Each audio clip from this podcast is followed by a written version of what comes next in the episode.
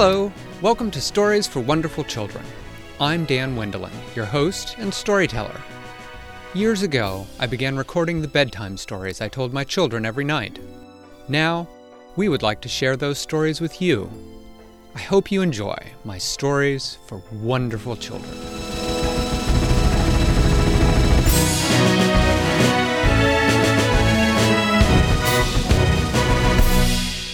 Manella woke up bright and early the next morning and gathered her friends around her. Like Sad Bear and the Tickling Wolf and Sarah May Figment and Joey, she gave them each she gave them each Joey J O E Y. She gave them each a shovel and a seed from Flibbertigibbet's garden and explained the plan. She explained how Jack Frost was after the seed and how they had to plant it safely so that Jack Frost would not get at the seed. She said, Okay, I want each of you to take your seed from Flibbertigibbet's garden and go through Fairyland with your gardening tools. Make sure that a goblin sees you so that they follow you. Sarah May Figment, I want you to take a seed to Dragonland and plant it. Here's a note and your gardening tools with your instruction, and here's your seed. And Sad Bear, I want you to take this seed to Neverland and plant it. Here are your gardening tools and your note of instructions. Tickling Wolf, I want you to take this seed to Treble and plant it. Here are your gardening tools and your instructions. And I have the seed, and here are my gardening tools. And oh, Flibbertigibbet gave me extra gardening tools. Hmm. Hey, Joey, would you take these gardening tools and this note? Joey said, Sure, Winella. Okay, she said. Now remember, all of you have to get Jack Frost's attention so that I can get that real seed planted. They said, Yes, ma'am. And they all went off on the Cat's Paw Highway. And sure enough, Sarah May Figment and Tickling Wolf and Sad Bear each went through Fairyland, and each of them was spotted and followed by a goblin. Sarah May Figment planted her seed in Dragonland without anyone disturbing him, because goblins knew better than to mess with a wish dragon. But as soon as she left, goblins snuck in and they dug up the seed and smashed it. And that was all according to Winella's plan. And the tickling wolf went to Neverland and he buried his seed. And as he was burying it, two goblins showed up, and one of them tackled him while the other one got the seed away and smashed it. And Sad Bear, Sad Bear went to Treble.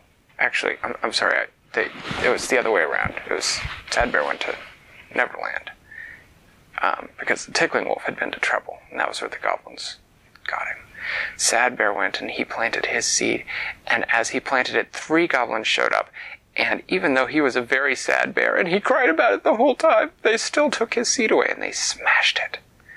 But while all that was going on, Winella had not gone through the fairyland. She had taken the Cat's Paw Highway directly to Flibbertigibbet's palace, and there at Flibbertigibbet's palace he had showed her a secret back entrance to Neverland, because she had discovered that Neverland was where the tree would grow best, better than in Treble. And she had gotten there, and when she had gotten to Neverland, there was an escort of fairies waiting for her. And they had taken her, and together they had planted the seed in the garden, and as they were planting it, they heard this sound.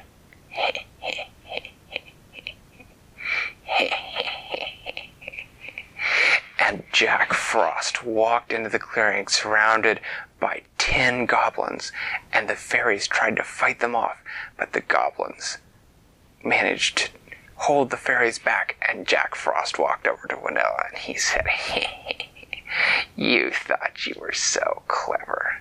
Centessa thought she was so clever. Thought you'd fool me, did you? I had goblins watching you the whole time. Now, now the seed will never be planted. And he took Everest his wand, and he zapped the spot on the ground where she had planted the seed until the seed was frozen solid, and then he took his big icy boot and he smashed it. And just then, as he did it, the contingent of fairies arrived and they chased off Jack Frost and the goblins, and he said, That's fine. Some guardian of the seed you were, Winella. As he walked off. And Winella had a very sad face on.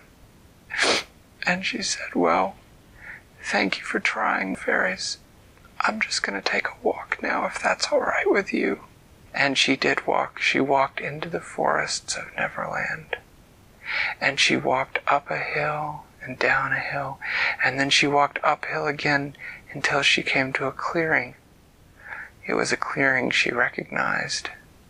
It was a clearing, the, the cottage in the middle of it. It was a clearing owned by a special, special cat.